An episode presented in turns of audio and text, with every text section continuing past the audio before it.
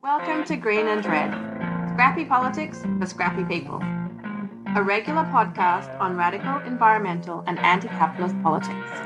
Brought to you by Bob Buzzanco and Scott Parkin. Welcome to the sweet and sultry sounds of the Green and Red podcast. I'm your co host, Scott Parkin in Berkeley, California. And as always, I am joined by. In sultry Houston, Texas, where it's still like in the 90s, Bob Buzzanco. Bob, I, before we get started, I just want to send some condolences that your bid for the speakership didn't really work out this week. And instead, we've got MAGA Mike Johnson from Louisiana as the new Speaker of the House. Yeah, I, I didn't, I should have played the Bible card a little bit more. I just carried my Bible with me a little bit more. And... Maybe you can write a memoir and call it "What Happened." So it's that joke this never is gets a, old. That This is a banana republic. I mean, it's a banana republic when a guy like that, who no one had ever heard of, who's just utterly fucking insane, is now like the third most powerful person in the government, right? Yeah. And Like he's a he was like a insurrection plotter or whatever you call it. Emmer, Emmer was too liberal, and they had to kneecap him. So it's a scary, it's scary shit. It's Yeah. we're going to talk a little bit more about politics later Mike, we could call Mike Johnson the Jim Jordan without the baggage, if you will. yeah, like why did they? That's how bad. Think of how bad Jordan is and how disliked he is. That they got rid of him and they got a guy who maybe even crazier. Absolutely. Jim Jordan with a jacket on. But yeah, it's a that party is just showing terrifying. It's scary. And they're winning. and they're winning. And they're and they're doing really well. Yeah. Uh so folks, we're gonna we got a, a, a show for you today. Some mostly not happy news, happy topics, but we do feel like it's informative and scrappy for sure. We're gonna kick off with this we'll call it this week in radical history, but actually some of what I have is this month in radical history. I'll I'll kick it off with on because we actually haven't done one of these in a while. On October 5th in 1983, the US invaded the Caribbean island of Grenada, which was to protect US citizens, but Mhm. we all know it was really to assert US dominance over the region. It was called Operation Urgent Fury. The US uh, administration, which was Ronald Reagan at the time, said it was to protect and evacuate med students uh, who were at a medical school medical school on the island. But it was really just uh, there's a long history of, of U.S. force and dominance in the Caribbean, and the U.S., which also had taken some hits in the public eye on foreign policy, most notably a bombing of a Marine barracks in Beirut, was just trying to flex a little muscle and let the world know that there's still a strong armed predator, which is some of what we're going to talk about today.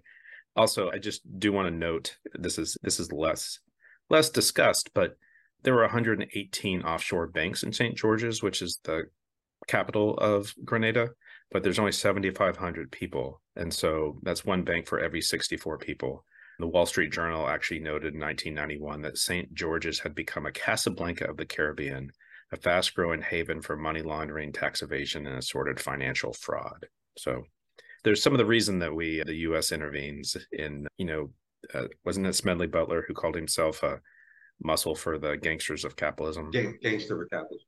Yeah, yeah.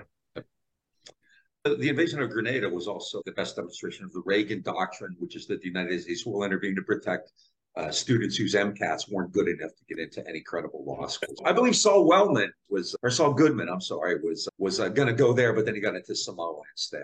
So you know, you're just uh, he decided to go to law. He decided to go. Pre, he was pre law. He decided to go pre law, not pre med. yeah, pretty bad. That's like like uh, what was it? Animal House. Otter, Otter. Hey, Eric Stratt.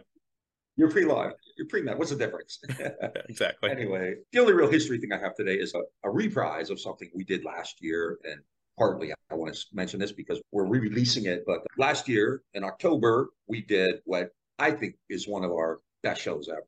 Like really one of my top three, probably, which was a really great show on the, the 60th anniversary last year of the Cuban Missile Crisis.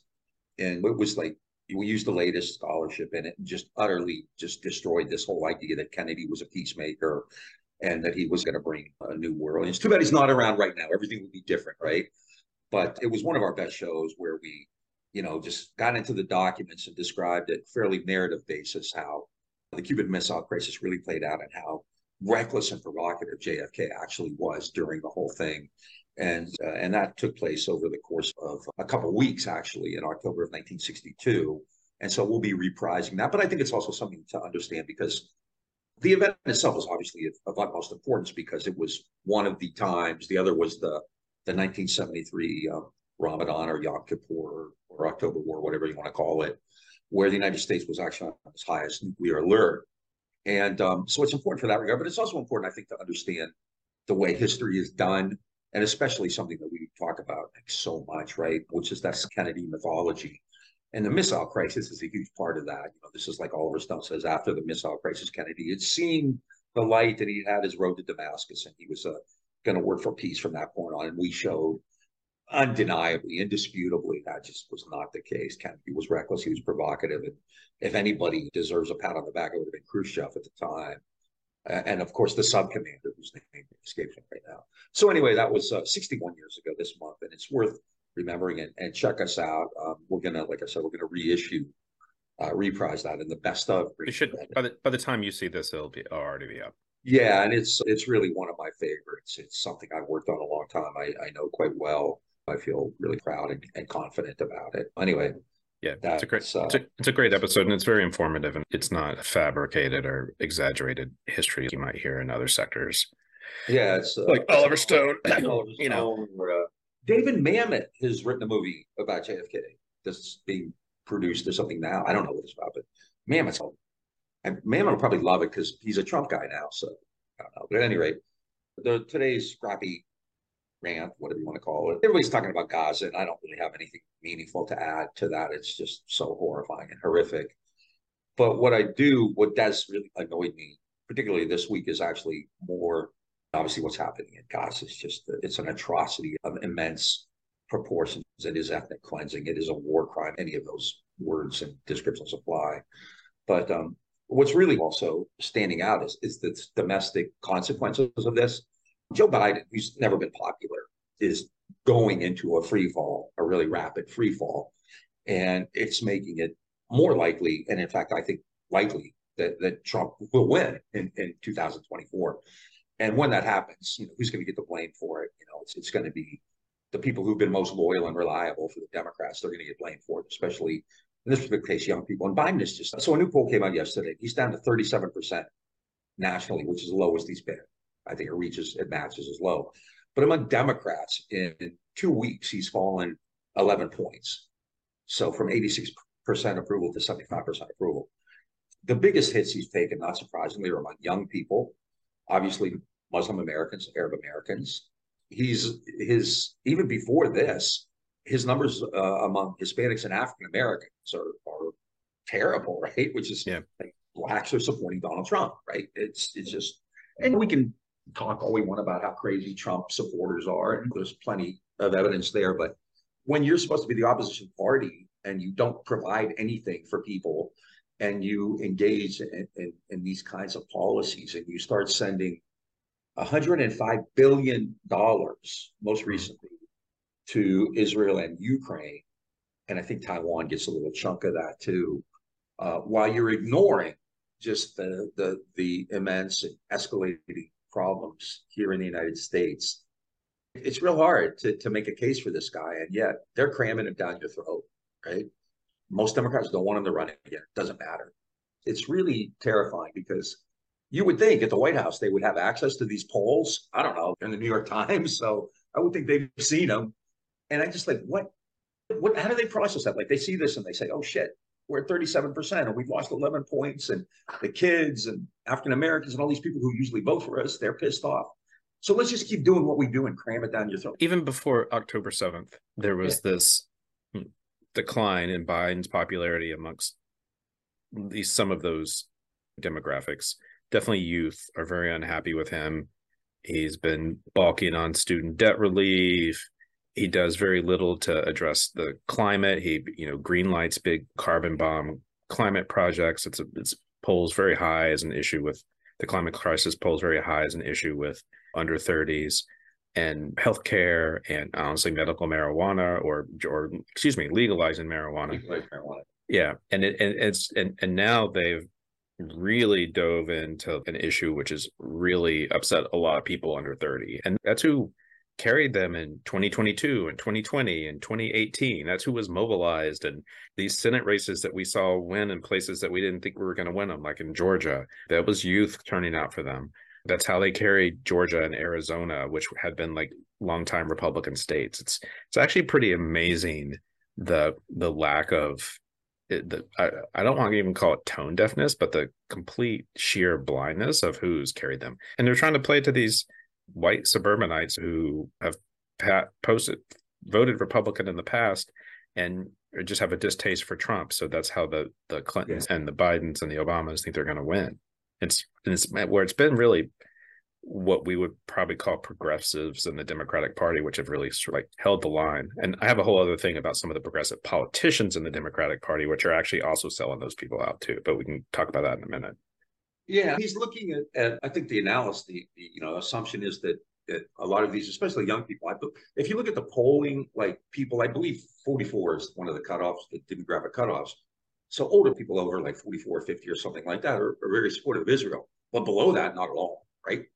And and he's basically, I think his assumption is, look, you guys aren't going to vote for Trump. I'm not even worried about you. I don't care. And this was what the Democrats have always done, right? It's the most important election of our lifetime, and it's an existential level and all the same rhetoric that you've been hearing since 1968, right? Vote, vote blue, no matter who.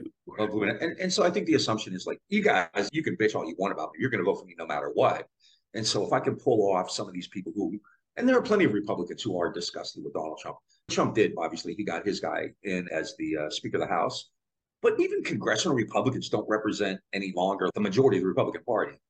What's really bizarre and creepy is that the GOP establishment is actually harder on Trump, right? People like Mitch McConnell, the GOP Republican senators hate Trump. They want him gone. And Chris Christie, the people running for president, they want Trump gone. Republican media, Wall Street Journal, they want Trump gone. Fox News has been like really hitting Trump hard. Fox News has been covering like how freaking senile Trump is getting, right? They're harder and hold more accountable, holding Trump to more account than the Democrats are with Biden. Democrat yeah. Party, like, we're not going to let anybody else run, and they just cram him down your damn throat. Yeah, New York, yeah, New York Times editorial board is 100 percent behind Biden and his policies. Where you don't see the Wall Street Journal is more behind Biden than, than Trump. This is, I think, the last time I joked that this is what a Scoop Jackson presidency would look like. Actually, that's not true because Jackson would have spent way more money on domestic programs. But Scoop Jackson was a, a senator uh, from Washington and the one of the ultimate Cold War liberals, like he's like JFK. They called him the senator from Boeing, right? He never met a defense bill he didn't love, yeah. and he would always add more to it.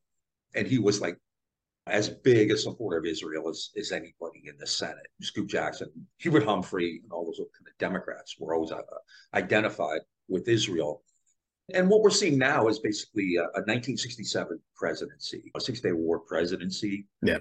And Biden is just in this time warp where he's still fantasizing about this old coalition with labor. And this is a, a unique opportunity, right? The UAW just settled on it seems like pretty good terms, right? At least with Ford. Yeah. And he's pissing this all away. He's just saying, you know what? Uh, my priorities are Ukraine and, and Israel. Uh, and let's say Ukraine aside is is different, right? But and that war I think needs to end because it's a, it's a bloodbath. But you Gaza's clear cut. It's not complex. There's oh, there's such a no, it's not. Gaza's actually pretty easy to figure out. I was like a teenager the first time I read about this. I'm like, oh, this isn't that hard. This makes sense, right? You have an occupying yeah. force. And so he's aligned, not just getting involved in Russia and Ukraine clearly carries risks. And it's just an utter huge waste of resources and it's a risk of widening conflict in Europe. But this is just a, a, a, a war crime, an atrocity of, of immense proportions. Gaza is about 25 miles long by five or six miles wide. That's it. That's like a, a city, like an American city, right? It's a, not even a big American city.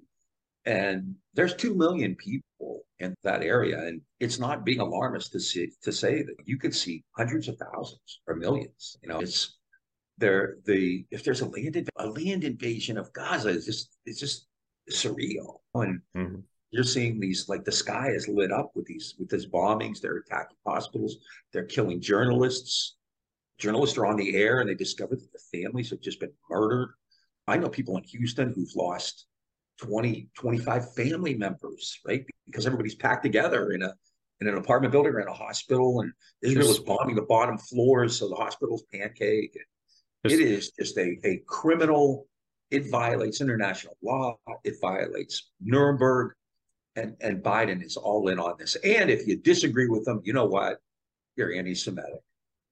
Yeah, and not only that, but you're being targeted. Like you could lose your job. You can lose your you could lose your speaking engagement. You can lose your platform. And and that that there's a lot of that happening too. It's interesting that I think the the death toll I heard today is is about seven thousand killed, and that's what's been put out by the Gaza Health Ministry, which well, is actually who can, who can trust the Gaza Health Ministry? Yeah, but it's amazing. Like that is like a recognized yeah. A, recognized source of information let's just yeah. say that, that was one of the, more the biden administration more, came out and attacked them. That's one of the more filthy things he's done. Like yeah. you can't trust the gaza health ministry which just has like an international credibility and which has actually put out names and identifying information about the people who've been killed. Yeah. and then he says i'm sure innocents die but that's what happens. That's one of the pro, you know problems you have in war right? And, and too bad. Today all these democrats are weeping crocodile tears about these this horrible shooting in maine right and they're they, they don't see the connection like between violence and the use of of, of force and murder. Hey, and then shooters guy, supposedly they led shooters into an, an army reservist, a weapons trainer. Yeah, yeah. I, like you can't condemn what's going on in Maine and then turn around and send hundred billion dollars for weapons to to brutalize Gaza. It's just a civilian population. A, yeah, Gaza's. I don't think and, and, of course, you can't even talk about this, like you said, because you get canceled or you get deplatformed. I mean, it's been on a blockade since 2006. They had an election that Bush and, and uh, Cameron insisted on an election. They have it. Hamas wins, and they were immediately blockaded. They've been under a blockade for 17 years now. Yep. And people aren't allowed out. They're, it's just, it, it's one of the longest sieges, maybe the longest siege in, in world history. It's absolutely, it violates like every and so Gaza is an occupied, it's an occupied territory. It has been for 17 years. And to send that level of weapon, oh my God, today on Facebook or one of those, there was a, a charity which is raising money for the IDF specifically, not for like Israeli people, but the IDF. Like they're getting hundreds of million billions of dollars from the US and they're beggaring, they're go-funding, go-funding for the Israeli military. It's obscene, it's filthy, and it's terrifying yeah, and we're and we're also seeing this like the Israeli military. They, haven't they cut off water to Jenin and the West Bank?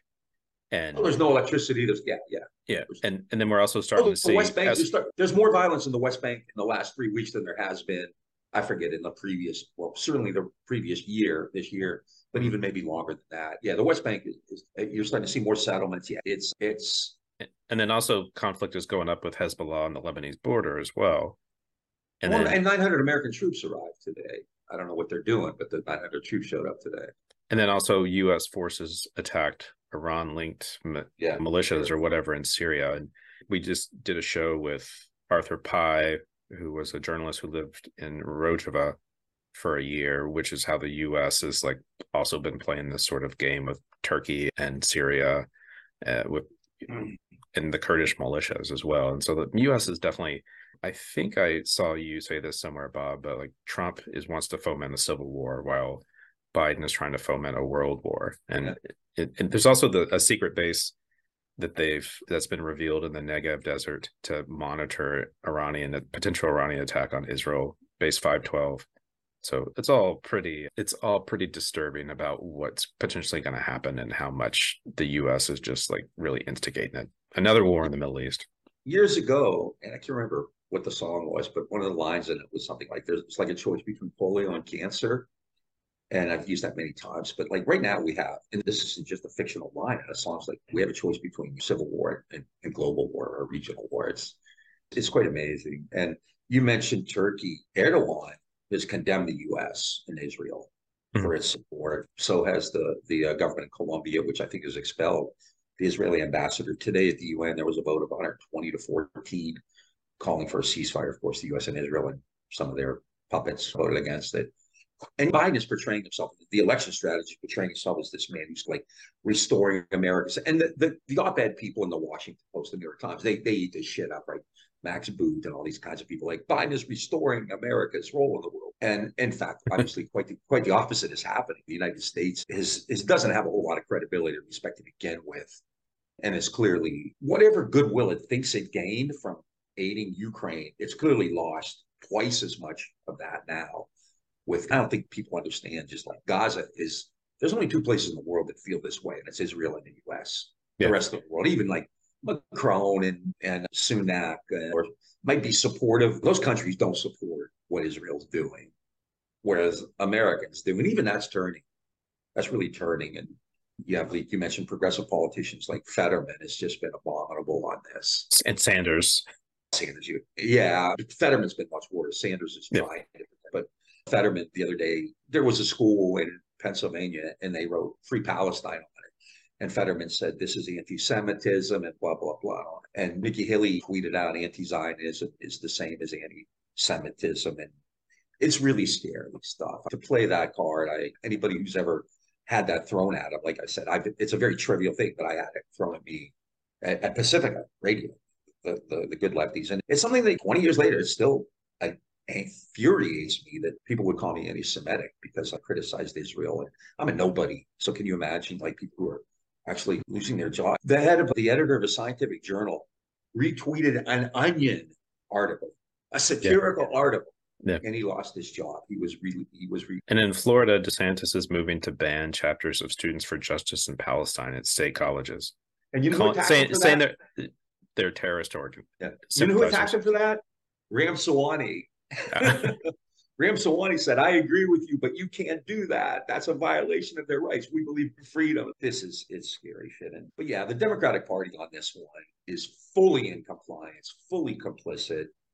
Yeah. And, and Biden is going to lose. And then when it happens, they're going to turn around and look at what they're going to do. They're going to, I mean, they're still doing that, right? It was Jesse Jackson's fault. It was Al Gore's fault. Nader uh, Nader's fault, and it was uh, it was Al Gore's fault actually. It was Al Gore's fault actually. Yeah, it was uh, Bernie Sanders' fault, and it was the Greens' fault, and it was, and that's what they'll do this time. And when they really don't eat, RFK Jr. is actually probably helping them, right? Yeah. Actually, the Republicans' new line is that RFK Jr. is actually a Democratic plant to hurt Trump, right? Bernie Sanders is just like, hey, can, can we gloat for a minute about Bernie Sanders? Yeah, I have, that, I, I, I have a thing that I had a thing to kick off with about Sanders. Okay, no, I'm sorry. Can we gloat about Cornel West? Is what I meant to say. Uh, yeah, as long as we can do Bernie Sanders too. Yeah, of course you can. But I, Cornel West, and I take no pleasure in this because I actually do think he's a fairly important figure. When he announced his run for presidency, we were among the few people I think in left media to say this is a terrible idea. It's just nuts and it doesn't accomplish anything. And it turns out he received a campaign donation donation from Leonard Leo, who mm-hmm. also has given a shit ton of money to Clarence Thomas. And then he left the Green Party, and then and he's just uh, really looks foolish right now, mm. and it's really embarrassing. And the thing is, if he hadn't done this, he would certainly. And he is a powerful voice for the Palestinians. He always has been, but like his clearly his credibility is clearly taken a fairly significant hit. So now what he says about Palestine or anything else doesn't have the same force than it would have if he hadn't undergone this insanity about running for president. When he's embarrassed himself, and, and which if, is a, which is a shame because in 2017 he had a very powerful voice about the, the Trump the Trump presidency and unite the right in Charlottesville, and then in 2020 during the uprisings around the murder of George, police murder of George Floyd, he was yeah. a, quite a powerful voice as well. I once told one of my wives, if you just listen to me and do everything I say, we'll be fine That's why it's an ex-wife. But if these people would just listen to Green and Red podcast and like, yeah. just do what we say, things would be fine, wouldn't they? Yeah, yeah. It would be like free bubble up and rainbow stew. the hey, the last the thing I want to hit on like with Gaza and progressive politicians is there's two different things here. One is about a week ago, Jewish Forces for Peace did an occupation of the capital very hundreds of people risking arrest. It was a very powerful action. Rashida Tlaib actually who's the only Palestinian American member of Congress, spoke to them. And so it's led to Marjorie Taylor Greene filing a motion to censor uh, Rashida Tlaib in the House, where it accuses Tlaib of leading an insurrection at the U.S. Capitol complex for speaking to protesters advocating for a ceasefire of the Hamas Israel war. And so I just want to I want to say just note a couple of things one i don't know if the person who actually says that there's jewish space lasers trying to destroy the country really has any credibility in defending the, well, well, the sovereignty of Israel. She can call in the gazpacho police. exactly. and so I just want, and, and it's also ironic that a peaceful sit-in in in the Capitol Rotunda or whatever is quite different than what the insurrection in which Green helped facilitate in January 6, 2021. So I just want to put that out there. And, and then the and, other, but the thing is, like, how many Democrats you think will vote for it? Obviously, it's going to pass, right? Yeah, because it's have a majority. There could be a significant number of Democrat votes for that too. Yeah, yeah, I, am sure. I'm sure it'll probably just be a handful of people who vote against it. Yeah, yeah. Uh, you know, then, actually, sorry, let me interrupt for a minute because I, I just thought of something. You mentioned uh, Rashid Tlaib is the only Palestinian American. The first Palestinian American in Congress was actually Republican Justin Amash, mm-hmm. who from Michigan, who's a, a libertarian. Mm-hmm. And last week, three of very close family members were killed in Gaza, mm-hmm. and he's been quite upset about it. So and quite vocal, quite vocal about quite it. vocal about it as well. Yeah, and he's more of a libertarian, kind of a Rand Paul foreign policy. Well, he was actually thinking about running as a libertarian in 2020 against Trump, I believe. Oh, okay. In okay. the re- re- libertarian ticket, and then he decided. Oh, Trump! Trump caught a break today. Larry Elder's not running against him. He's decided against the campaign. So I'm sure the Trump people are relieved. yeah, I'm sure they're. I'm sure they're breathe a, a sigh of relief. But uh, the, the point was like even this like this Republican congressional like congressman has suffered like personally have people die. Yep. And in the past, we've seen a lot of Arab Americans have actually before probably before Bush invaded Iraq and Afghanistan. It was like Arab Americans also trended Republican at, at some level, right? Correct. In 2000, I remember because Houston has a fairly large Arab population. In 2000, they supported Bush because, weirdly enough, I'm not going to go through a long history lesson. Bush and Baker actually probably stood up. Daddy the, Bush, the old, Daddy the, Bush, the dad, Daddy Bush especially, but but even the kid stood up to Israel probably more than other administrations have. What was the article? You may have even put it out from the Guardian. It was in 2008, I think, where yeah. Bush said that Gaza explicitly said Gaza has to end the occupation. Uh, Israel has to end the occupation of Gaza. This yeah. is George Bush Jr., right? Yeah. So it was it was yeah. right right as he was leaving office. Yeah, it's true. And, I mean, we have also seen where, you know, Baker said, talking about Jewish voters, fuck them, they don't vote us for it. Though yeah, they yeah, don't vote for us anyway. Yeah. Bob, Bob Dole, when the Cold War was winding down, actually advocated to have a, a 10% reduction in military aid to Israel, and the Israel lobby completely shut that down.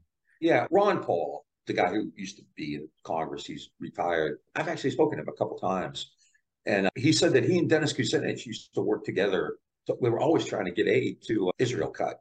That was like one of his pet issues. But and then we will have to do just a show just one, at one point just on like why the United States supports Israel so much because the common idea is it's because of AIPAC, but there's actually so much more to it than that. You know? Yeah. And oh, just to, to, we also have a couple really good shows going on. We're going to talk to a Palestinian scholar soon, and then we're going to have on one of the best people in the entire English speaking world who studies um, the media and, and Israel and Palestine, Greg Shupak. So yep. we've got a couple really good good yep. shows coming up on this stuff. But I'm sorry for interrupting. So. The other thing I want to say about progressive politicians is that you know, we're still seeing where Jewish Voices for Peace and if not now and and militant anti-Zionist Jewish orgs in the U.S. are going out and doing actions every day.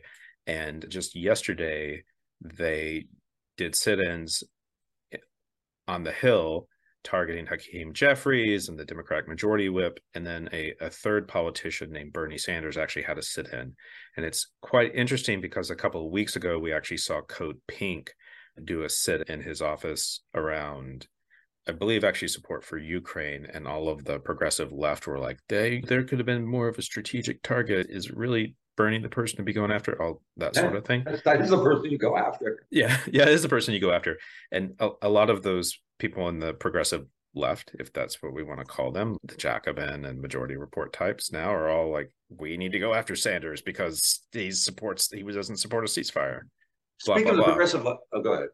No, speaking of the progressive left the nation is really like its descent into being dismal and irrelevant is really accelerated. There was an article in it this week from Morris Isserman, who's a pretty well-known left historian. He's been around a long time, and he's written like books on. I think he he wrote a book of like comparing the old left and the new left, and he's he wrote this piece in in the Nation, which was really slanderous, where he announced that he was leaving DSA, and he's been in DSA forever. DSA used to be something called DSOC, the Democratic Socialist Organizing Committee, and I was actually starting a campus chapter of that.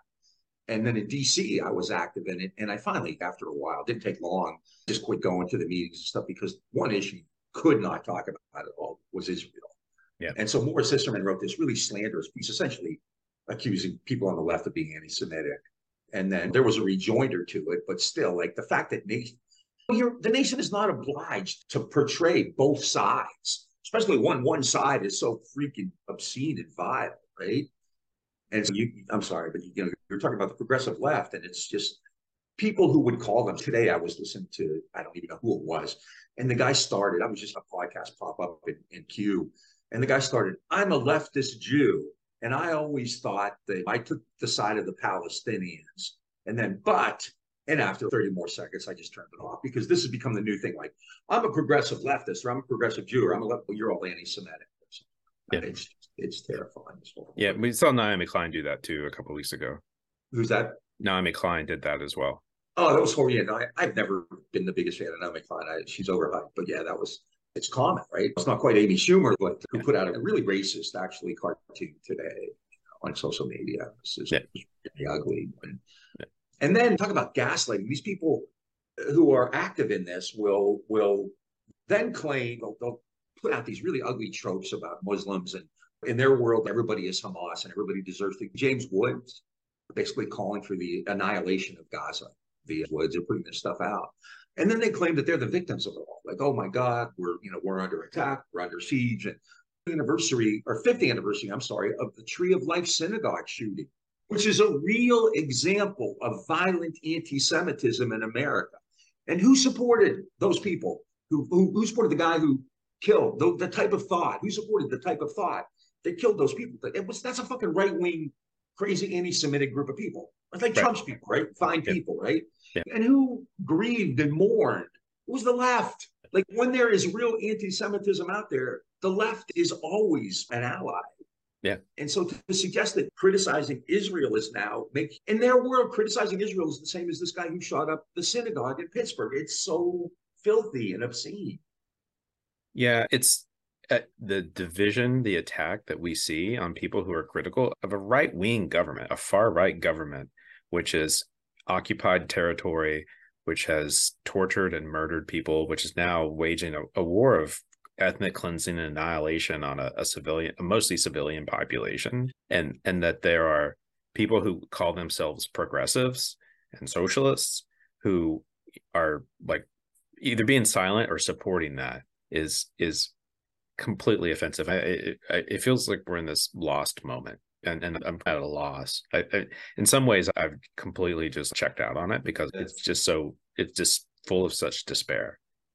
Yeah, I actually don't spend a ton of time on, on Twitter, and I don't have a lot of followers. But the other day, I did put something up there that's actually got more response than usual. And I put on, I've been a professor for a long time, and I would say it's not like the Marxists control the academy. That's a joke. Very few people like me. But there's clearly liberals definitely control the academic world. Absolutely. The majority, especially in the humanities, right, are, are, liberal. And I have heard people my whole life, probably the majority of people I've worked with or I've been around who are professors who speak with incredible passion about workers and African Americans and women. And they orate with, they offer panegyrics to Nat Turner and John Brown and, and the migrants who were killed by the the Texas Rangers and the victims of the Indian Wars and the Wobblies. And, and now in real life, when they have a chance to take this rhetoric, these ideological positions they claim to have, and they have a chance in real life to put that into practice, they support the oppressors. They support Israel, right? And it's just, it's not a shock. If you've been in academia and you're on the left, it's not a shock. It's what you expect, but it's really nauseous. Yeah. Yeah. It's, it's terrible. Love me, I'm a liberal. Love me, love me, love me. Now, we're going to do, like I said, we have a couple really good shows on this, and we're going to, we have other stuff in the queue as well. Right now, the whole world is focused on this issue, and and it's just, in its heart, it's very depressing and bleak. And uh, I can't imagine if you have a personal, intimate stake in this. You have people in Gaza, you have people in Palestine. I can't even imagine uh, just the horror, the anxiety, the dread every day. I think I don't know if it's helping. Half Israel split right now 50 50 on whether there should be a land invasion. And I would assume part of that has to be because of the global outcry about this. So keep the pressure up. There's nothing else. You don't want to be alone. You don't want that feeling of solitude. There are a lot of other people out there who think the way that we do.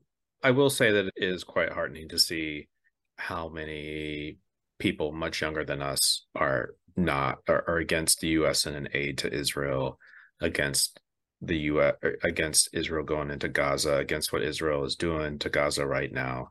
It's it's only something like twenty five percent, twenty seven percent uh, according to one poll I saw of people under 30 who who were actually in, in favor of this at all. At all. Yeah. And, and I think part of it is just the state of the world has led.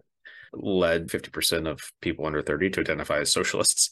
And, yeah. you know, that sort of trend has been happening. I, I actually, the, these institutions are probably freaking out and trying to figure out how to change that. I guess that's why they're banning thought on campus and stuff, but still. Yeah. You don't need like some kind of sophisticated theory to understand that Biden is sending hundreds of billions of dollars and focusing all his attention on this like slaughter and like at home you know look at this, the conditions we have here like I, I always say palestine and east palestine I doesn't give a shit about either one. Places don't have clean water. Places people don't have health care. The education system is in tatters and and the Democratic Party engages in performative bullshit. That's the response to all this. So yeah, it's pretty bleak. But yeah, I, am not shocked at all that given the world these younger people have grown up in economic crashes and pand- pandemics and terrorist attacks and you know, climate crisis.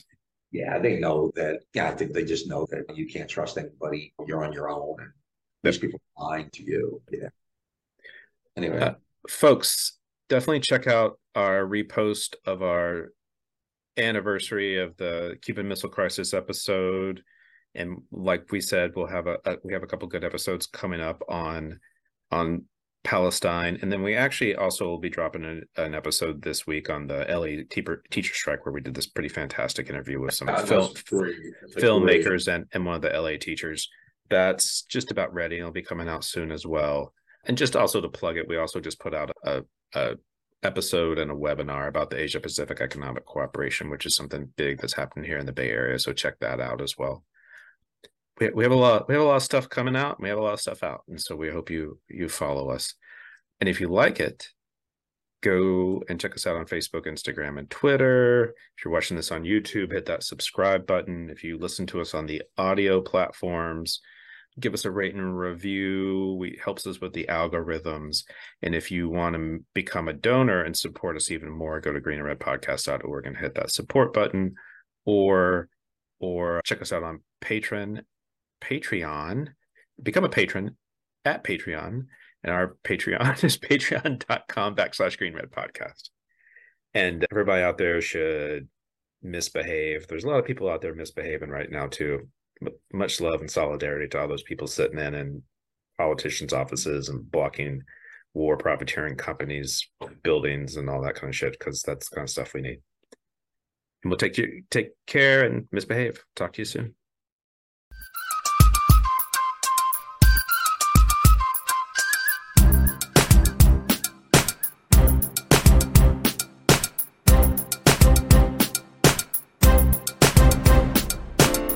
Occupation is a hazardous game. If you get your hands dirty, it will burn you like a flame. They want us to bow down, surrender our hometown. They're building colonies, creating a showdown. It's not political or matter analytical. It's plain and straight war crimes targeting civilians. North American Indians, Australian Aboriginals, the people of the land, all wiping to oblivion. It's never right to steal another people's country. Your Uberman's philosophy is smothered your morality. No fake excuses, no media control can cover up the crime that is vivid to us all my peace.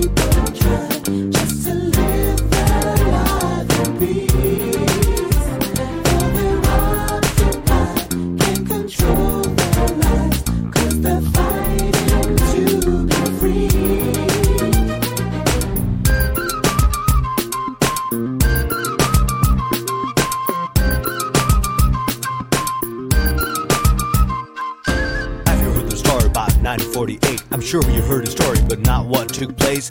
Ethnic cleansing, like the kind you saw in Kosovo, protected by the powerful and treated also lovable. Justice, see, they don't know what that is. Say power is a healthy way of solving the squiz. Military power, economical power, without continuous infusions, it wouldn't last an hour. You better stop breaking bones.